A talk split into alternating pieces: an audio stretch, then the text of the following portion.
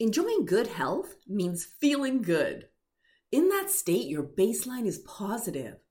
It's both mental and physical because body and mind are so completely intertwined. In recent years, I've made a concerted effort to eat healthier. In the simplest terms, and please keep in mind, I'm not a dietitian, nor do I make claims to be one. I've learned I need to eat more protein, good fats, and fiber, and less sugar. Among other things, protein promotes better immune function and improved muscle growth and repair. Good fats protect my heart. Fiber improves digestion and controls blood sugar levels. Refined sugar increases inflammation in the body and causes blood sugar spikes and crashes. Nourish yourself with good food and your body can heal itself, inside and out.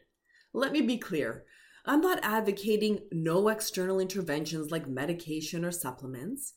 What I'm saying is enjoying good, nourishing food sustains you over time. People often start the path to better health with the intention to change behavioral habits. They forget that what they're changing is exactly that a habit. In other words, it's a pattern of action that typically occurs without conscious thought. When faced with temptation or resistance, which is normal, it's easy to give in or give up. It's hard to change habits because they're largely automatic. That's why most New Year's resolutions fail. Binary thinking sets in. I'm either healthy or I'm not. If I eat that chocolate cake, I'm bad, and I've failed in my objective of achieving good health. The truth is, health is on a continuum. Success comes from eating better more often over the long term. Put setbacks in their rightful places as belt notches along the way. Eventually, you'll be able to cinch your belt tighter. You'll feel good more frequently. That's how you know it's working. Conversely, acknowledge when you feel bad. Don't ignore the negative feeling by pushing it away or distracting yourself, maybe, in fact, by eating that chocolate cake. What you resist persists. Negative feelings don't go away, they get suppressed. And guess where that negativity gets stored? Yep, in the body. Good health, whether physical or mental, is the accumulation of many positive thoughts and behaviors. Just as the quality of the food you ingest is important, the quality of your thoughts matter too.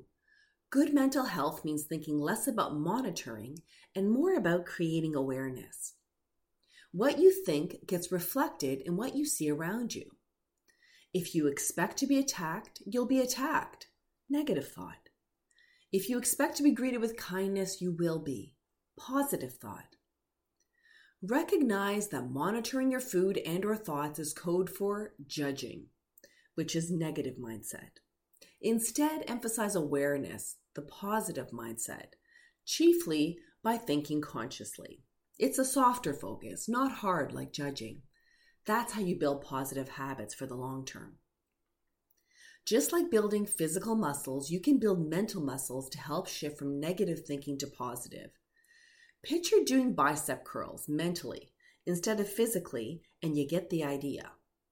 Mental bicep curls are called PQ reps, and they're the action you take to shift your thinking.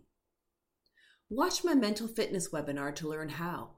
Then, if you're interested in solidifying your learning, join my waitlist for the next group coaching pod I'll run in the fall. In sum, positivity forms the basis of enjoying good physical and mental health. Creating positive feedback loops helps you shake off challenges and get back to ease and flow more quickly.